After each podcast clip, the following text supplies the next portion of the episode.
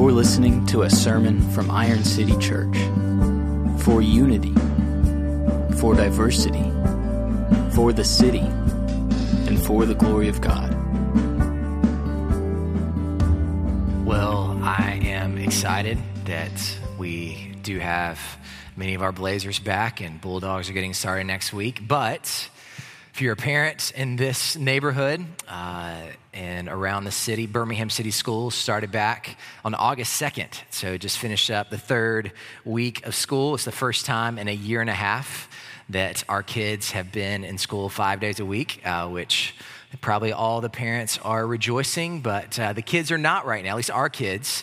Uh, when it was virtual school time, all they want to do was go to school. And now that it's go to school time five days a week, all they want to do is virtual school. And it's created this, uh, a lot of conversations in the Pew household about what are legitimate reasons to stay home from school.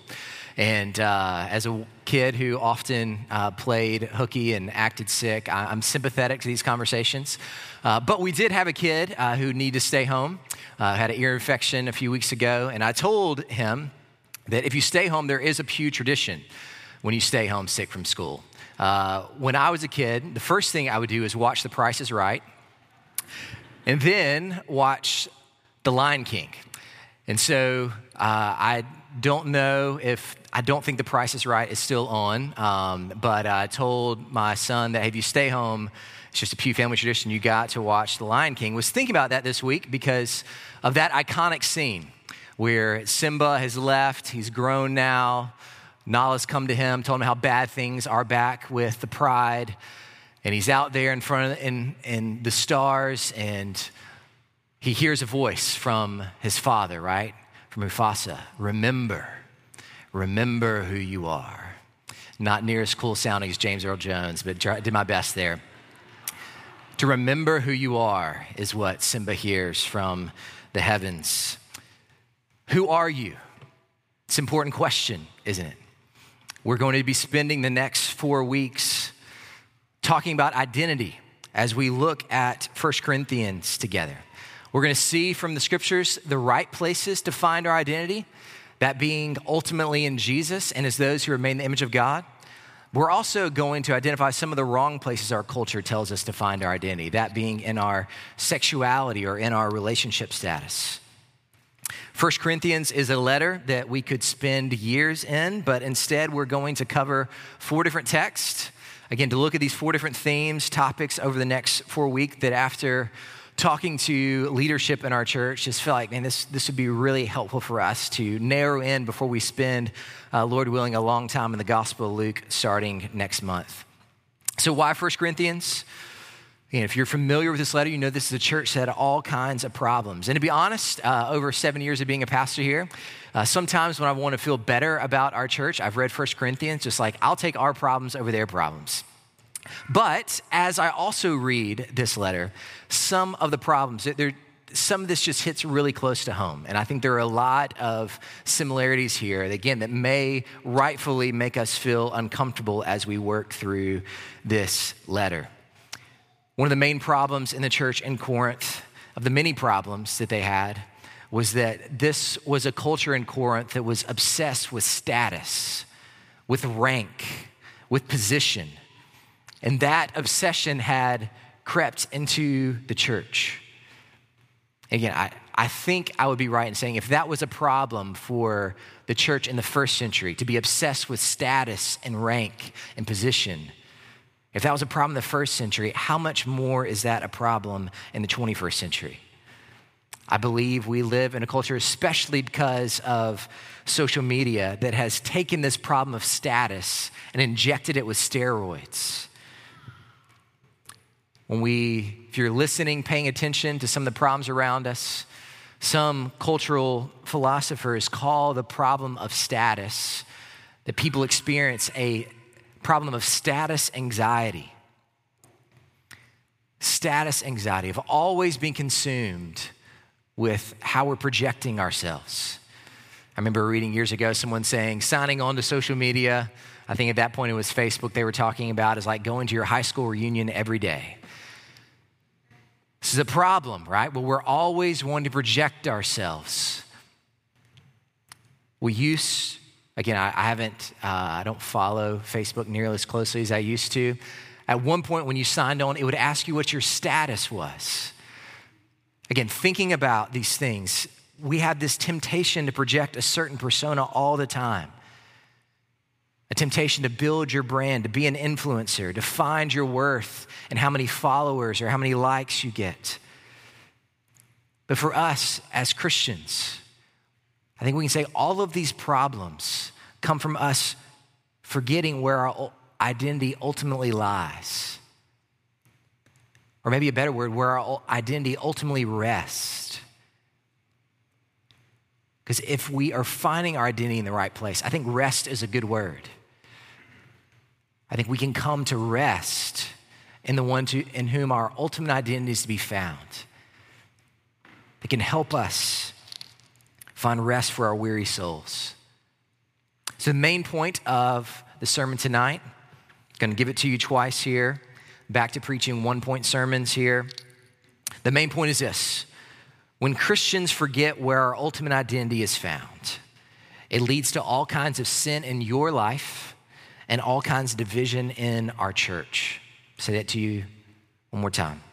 When Christians forget where our ultimate identity is found, it leads to all kinds of sin in your life and all kinds of division in our church.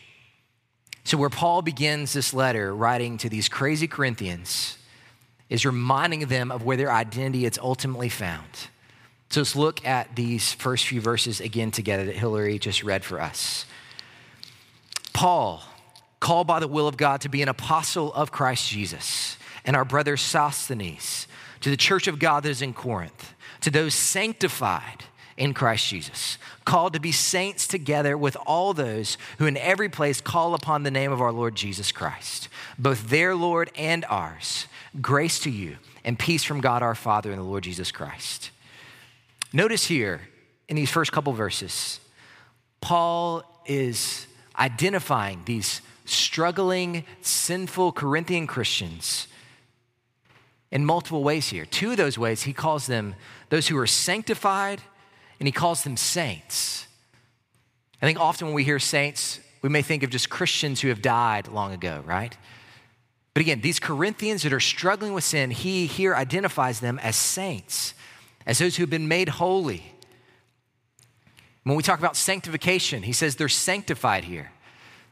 Normally, when I talk about sanctification, I think when most Christians talk about sanctification, we talk about this process, often this messy process of how we grow to follow Jesus more and more. I remember seeing a video uh, years ago now with someone going up an escalator and beginning to fall down the escalator and hitting every step is going, but they're still going up because the escalator is going up. And uh, that, that, that's a great picture of what sanctification feels like often, right?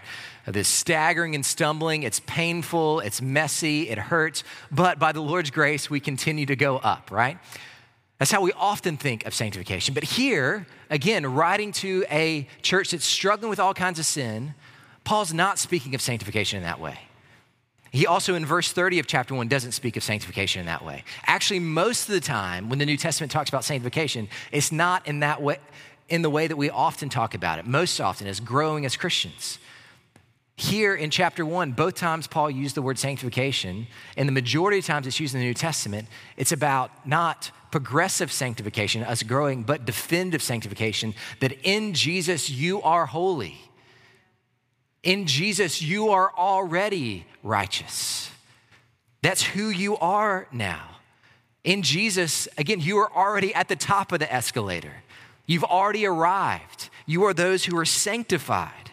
You are holy. You're a saint. You're sanctified. This is who we are. So hear me. If you're discouraged in your sin right now, remember who Paul is writing this to.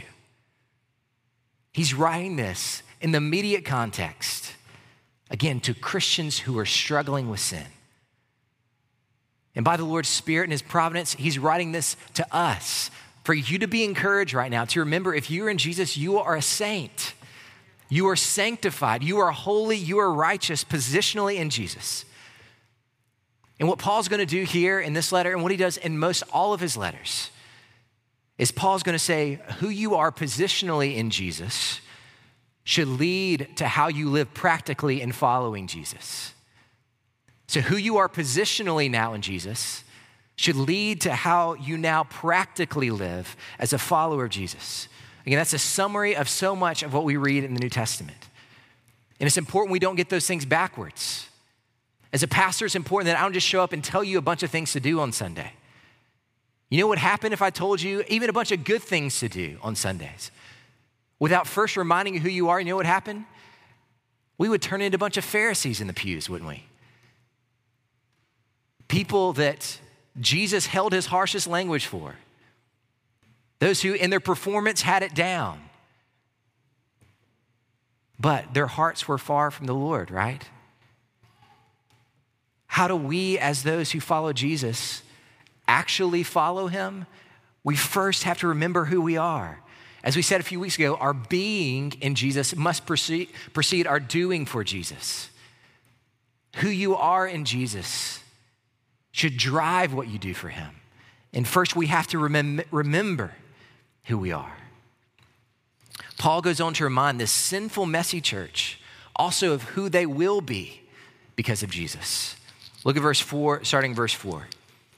I give thanks to my God always for you because of the grace of our Lord Jesus that was given to you in Christ Jesus, that in every way you were enriched in him in all speech and all knowledge, even as the testimony about Christ was confirmed among you, so that you are not lacking in any gift as you wait for the revealing of our Lord Jesus Christ who will sustain you to the end, guiltless in the day of our Lord Jesus Christ. God is faithful, by whom you were called into the fellowship of his Son, Jesus Christ our Lord. Again, Paul is being really encouraging to a church that doesn't have much good going for her at this time. And I think one of the, our applications, if we step back from this in our life together, is that we should work really hard to be encouraging to one another. It's hard to over encourage people. There are very few people walking around that are receiving too much encouragement. And I'm not telling you to lie or to make up things about people to encourage them. That's not helpful. But to work really hard to find things to encourage one another, to look for evidence of grace in each other's lives. That's what Paul's doing here. He's reminding them who they are, he's reminding them of his love and affection for them. Paul, at the end of Second Corinthians, so again, after writing a, two really long letters to them. Actually, we have an, there's another lost letter in there. We don't have. So he's written a lot to the Corinthians, and he does tell them at the end of Second Corinthians they need to examine themselves to make sure they're in the faith. But that's not where Paul starts. He has a lot of other things to say to encourage them towards Jesus before he calls them to question whether they actually are following him or not. And their problem is, again, they're forgetting who they are. And they need to be reminded. There's so much gospel goodness here. Look at verse 8. Even sinful folks like the Corinthians and like us, the promise is that He will sustain you to the end, guiltless in the name of our Lord Jesus Christ. He will sustain you to the end. No matter how much you're struggling right now, if you are in Jesus, the promise is that He will sustain you to the end. No matter how guilty, no matter how much shame you feel right now, the promise is that you will be guiltless on the final day. Guiltless, blameless, as you stand before the holy God of the universe.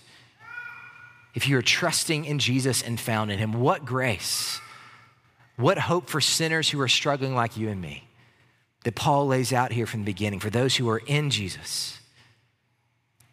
So, Paul has given them what often Bible commentators would say indicatives.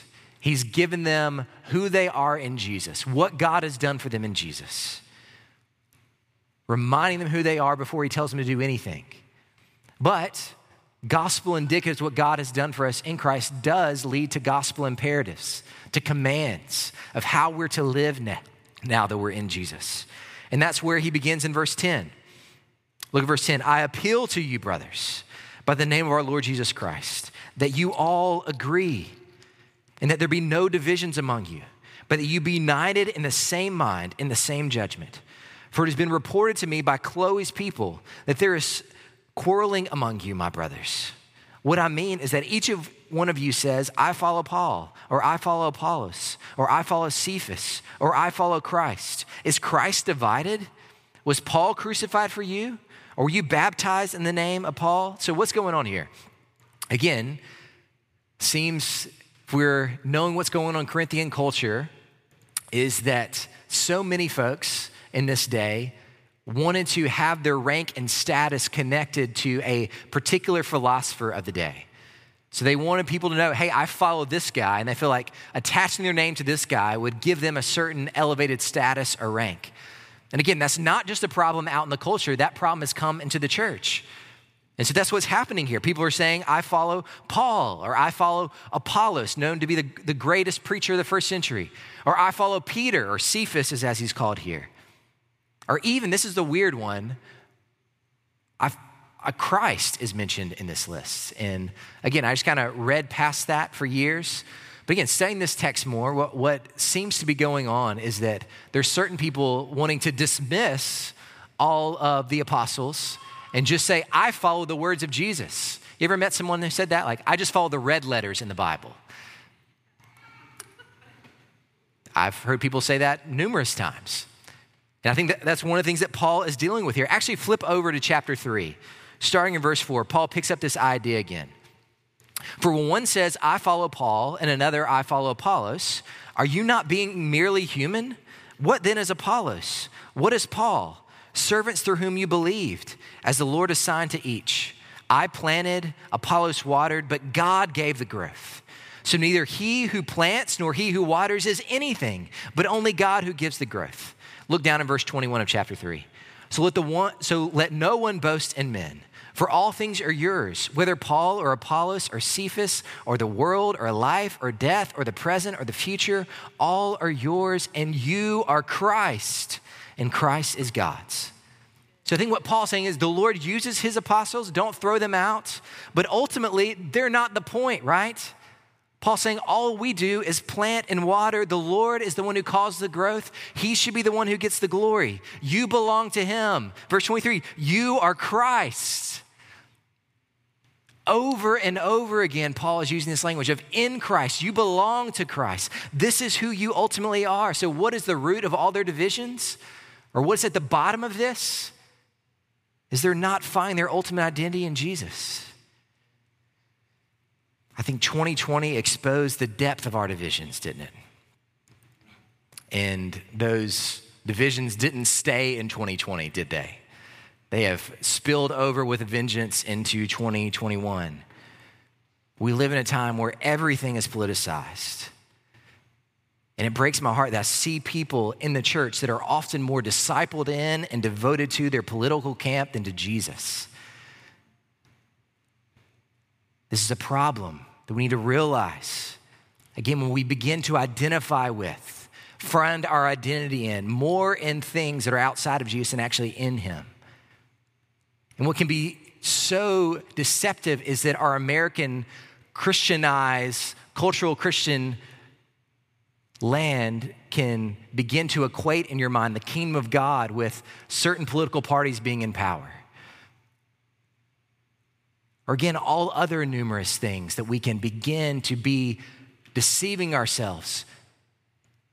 That we must say, are we actually following the Jesus of the scriptures? Remember the main point. Forgetting who you are in Christ leads to sin personally in your life and to divisions corporately. Paul asks a rhetorical question in verse 13. He says, Is Christ divided? The answer is no, right? Christ isn't divided. So his people shouldn't be divided either. And I think we need to hear this as a church that longs for, has prayed for, desires more diversity ethnically, culturally, socioeconomically, generationally, educationally. All those things are cool to talk about desiring until you have them. And then when you begin to have them, things begin to get more difficult.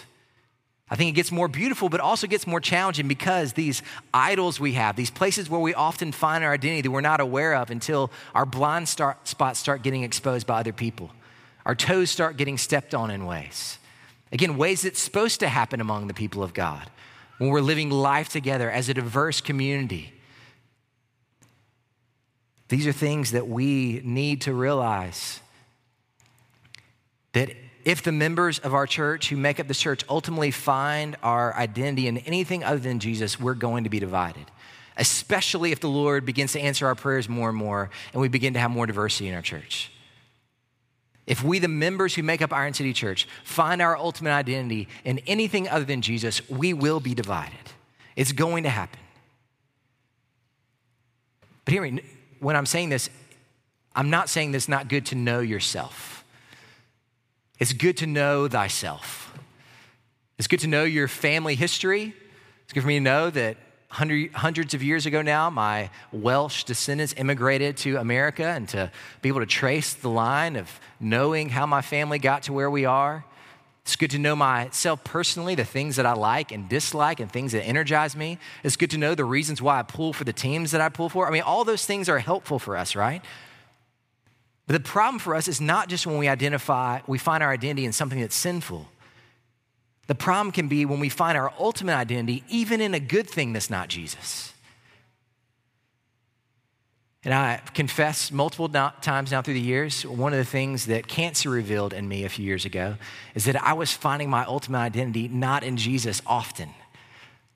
I was finding my identity more in being a pastor or more in how well I preached about Jesus on Sunday, not actually in Jesus. And that caused sin in my life. Again, me even just running at a pace that was unsustainable. It caused divisions in my life. I was not, I was often neglecting my family in order to try to care for people all the time, so people thought I was a great pastor. Again, when we're finding our identity in the wrong places, it leads to problems in our lives. And again, the closer it gets to maybe us being able to baptize it as a pastor or again, whatever it is, the more dangerous it is, the more deceptive it can be. We need to be able to step back and say, where am I finding my ultimate identity? So I mentioned to you from my sabbatical this summer, one of the joys was actually being able to read and work through a lot of books I desired to do for a long time that just kind of accumulate on my shelves. The last book I read was called The Simple Faith of Mr. Rogers. And Mr. Rogers, it became clear in the book, his favorite theologian was a guy named Henri Nouwen. And so seeing him quote Nouwen and seeing his name pop up, I've been more interested in what Henri Nouwen has to say. And I found from Henri Nouwen five lies of identity that I, I, shared in our sermon writing meeting on Thursday. And the people in the meeting thought it'd be really helpful for me to lay out these five lies of our identity that, from Henri Nouwen. So th- this is what they are. The first is I am what I have. First lie, I am what I have. Second lie, I am what I do. I am what I do. Third lie, I am what other people think of me. Fourth lie, I am nothing more than my worst moment. If you're familiar with Bryan Stevenson, he has a very similar quote, right? The people have more value than the worst, the worst thing they've ever done, right? Fourth, I am nothing more than my worst moment. Fifth, I am nothing less than my best moment. So I am what I have first. I am what I do second. Third, I am what other people think of me. Fourth, I am nothing more than my worst moment. Fifth, I'm nothing less than my best moment. But in Jesus, all of this changes, right? Because in Jesus, we know that we've all sinned and fallen short of the glory of God. We know that we've all failed. We also know that we can never be good enough or do anything big enough in order to earn God's favor. The scriptures tell us that in Jesus, we already have God's favor. We don't work in order to earn God's favor, we work because we already have God's favor. that difference makes the difference in everything. This is what Nouwen says. If you know that you are beloved of God, you can live with an enormous amount of success and an enormous amount of failure without losing your identity. Because your identity is that in Jesus, you are the beloved. Again, you can be successful in all kinds of ways, you can fail in all kinds of ways. But again, if you know who you are in Jesus, it changes everything. Here's another part of our main point. If you find your ultimate identity in anything but Jesus, it will divide us. But if you find your ultimate identity in Jesus, nothing can ultimately divide us. Say that one more time. If you find your ultimate identity in anything but Jesus, it will divide us. But if you find your ultimate identity in Jesus, nothing can ultimately divide us. Because here's the truth, brothers and sisters following Jesus does not make us uniform. Life would be very boring if following Jesus just turned us all into robots that follow him, right? We all look the same, we all talk the same. A part of the beauty of Jesus' kingdom is the diversity of it. Again, we're not called to be uniform, but we're called to be unified. There's to be unity in the midst of our diversity. People should look onto churches, sociologists should look onto churches and not be able to explain why all these people love one another and treat each other like family, right? But so often that's not the case. And my prayer is that would increasingly not become the case at Iron City. Following Jesus does not make us uniform, but it is to make us unified. Again, we are praying that the Lord would bring more diversity into our church family and not just the kind of diversity that you or I are most passionate about. But as we see the Lord answer our prayers, as our church does diversify, again, it makes certain things harder because we have to begin to deal with these things that we maybe we're unaware of where we often find our identity. And again, I think so much of this right now is politically. As a church, we have to be able to have hard conversations with one another.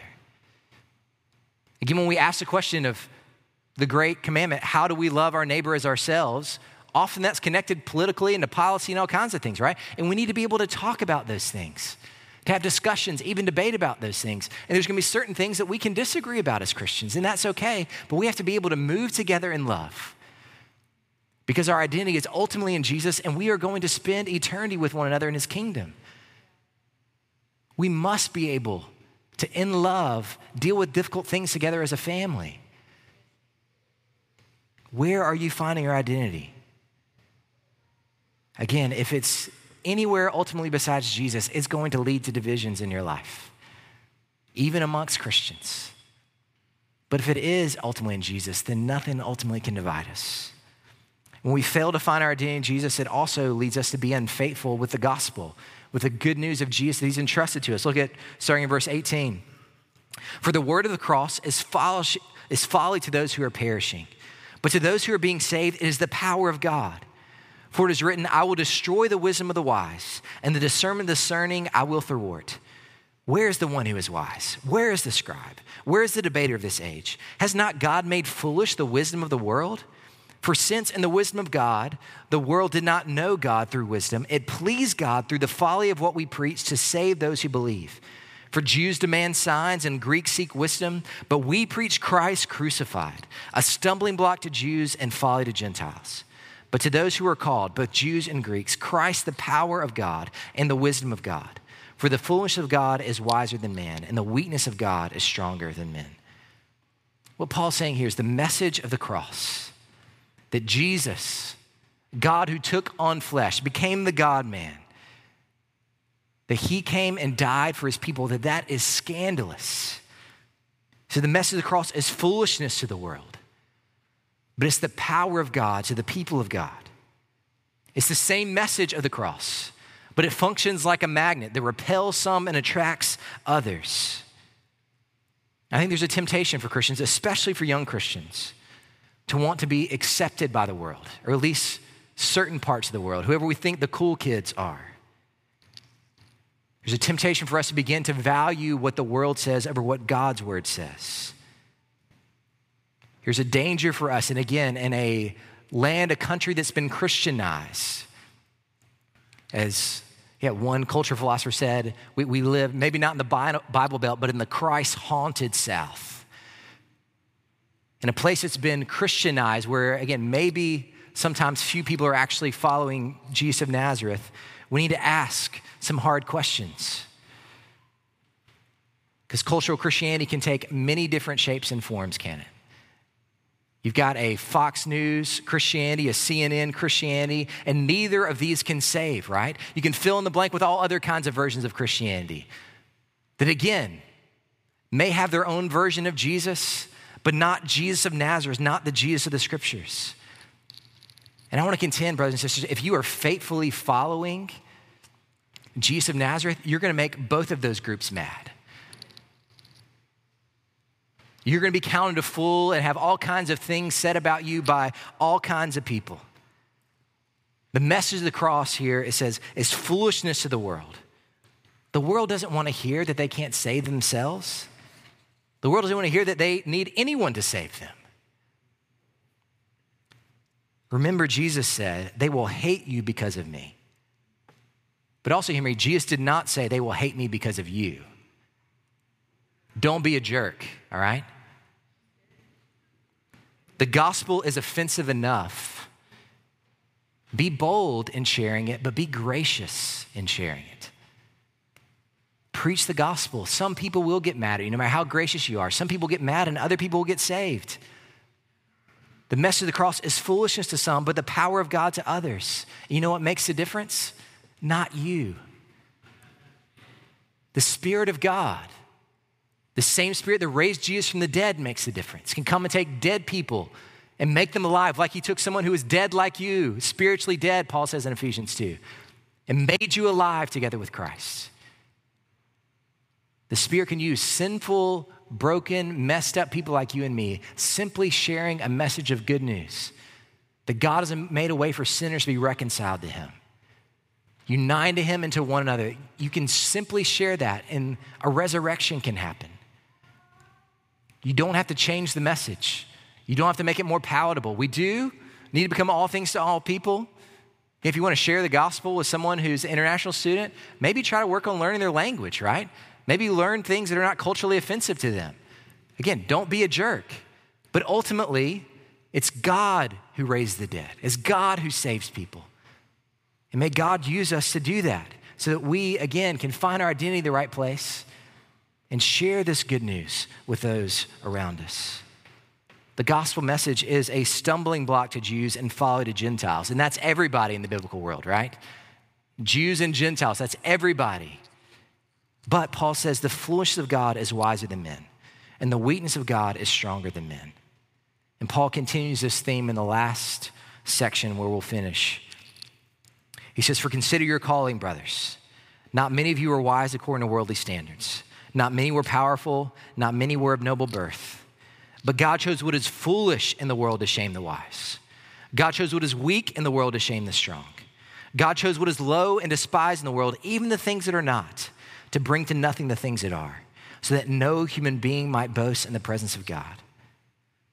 Again, if you've ever been tempted to think that you're something because of your salvation, Paul gives us a humbling word here. He tells us to consider your calling. Another thing that unites us as followers of Jesus is that most of us are not that impressive. Paul says that few Christians can, are considered wise and powerful of noble birth. There are a few. There's a noble woman from hundreds of years ago who commented on this verse. It said that she was saved by an M. She said, I'm so thankful St. Paul didn't say there aren't any, but there aren't many who are of noble birth. So there are a few, but not many of us are of noble birth. Not many of us are wise according to worldly standards. Not many of us have the kind of worldly power that the world desires. The Lord sovereignly chosen a message and a people to shame the wisdom of the world, to silence all human boasting before him. So, Taylor Miller, one of our new college ministry residents, is wonderful. She was in our sermon writing meeting this week, and we're talking about how to apply this text most faithfully to our people. And I think she helpfully pointed out that I think she's right that I think there is often an idol of knowledge in our church. And it is really important for us to know uh, about God, right? We can't worship the God of the Bible if we don't know true things about Him. But it's not enough just to know about God, we must know Him. We should never say if you're in Christ, that you are better or smarter than other people. But you should say what Paul says in verse 30 it's because of him that you're in Christ Jesus, who became to us wisdom from God, righteousness and sanctification and redemption, so that, as it is written, let the one who boasts boast in the Lord. And hear me as we begin to close here. I, I know there are some people in our day that pridefully find their identity in their sin. But I don't think that's the majority struggle in this room. I do feel like, as your pastor that has conversations with many of you, that many of you are struggling not to find your identity in your sin. But that's not an issue of pride, it's an issue of shame. Many of you, first and foremost, view yourself as a sinner because you're still struggling with the same sin you were struggling with 10 years ago. It's made you begin to question do I actually love Jesus? Am I really following him? Again, you deal with all kinds of shame, all kinds of guilt for these things. Again, if that's you, I think you need to remember afresh from 1 Corinthians 1 over and over again of who you actually are in Jesus. First and foremost, you're not a sinner, you're a saint. You're one who's been sanctified, you're righteous. That's ultimately and eternally who you are if you're in Jesus. If you have been united to Jesus through faith, everything that's true of him is now true of you. That's who you are positionally. And again, that should begin to change who we are practically, but that's often a really slow and difficult and messy process. And before we begin to change, again, we need to preach to ourselves and we need to preach to one another, remind us of who we ultimately are. You are a saint, you've been sanctified. This means that, again, maybe you're not the smartest, or maybe you are and the world makes you feel like a fool for following Jesus, you need to remember that Jesus is your wisdom from God. If you're struggling and stumbling over your sin this week, you need to remember that Jesus is your righteousness and sanctification.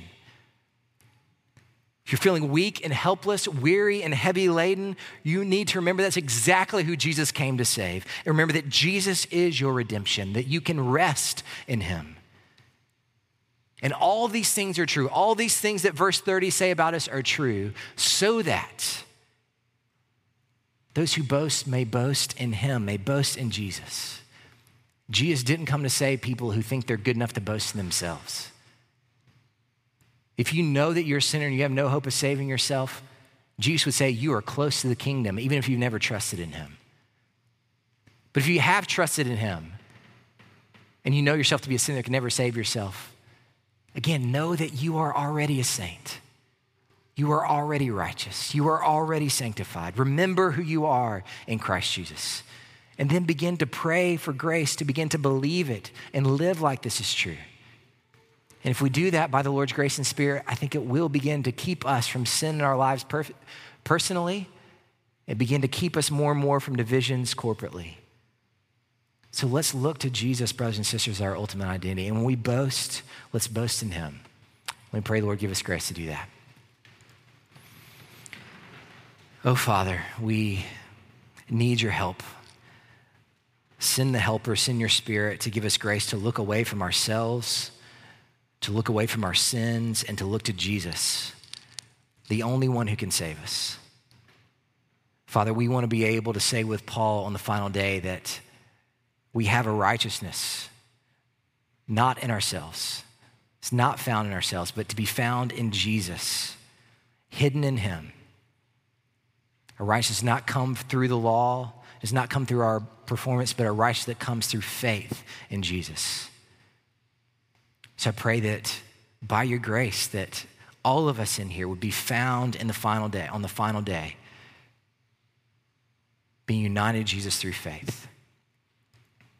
But until that day, Father, give us grace to be faithful, to live every day in light of the final day, to remember who we are in Jesus. And I pray as we remember that we would begin to put off the old self more and more and to walk in light of who we actually are, what is eternally and ultimately true of us in Jesus. We pray these things in Jesus' name. Amen.